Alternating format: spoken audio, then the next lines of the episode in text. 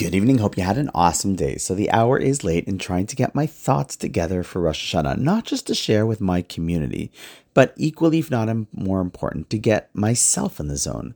You know how they say you only get one chance to make a first impression?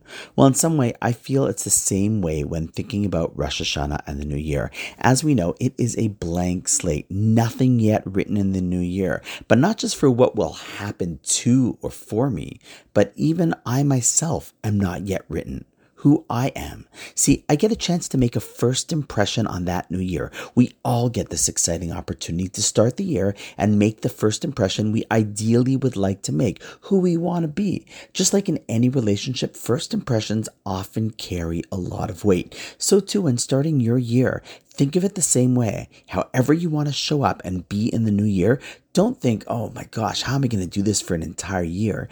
Just think about what to do with your first day at the job of the new year. And that first impression, in God's eyes and in yours, in fact, is a big deal. So I'd say that is enough to keep anyone up a little and just thinking about it.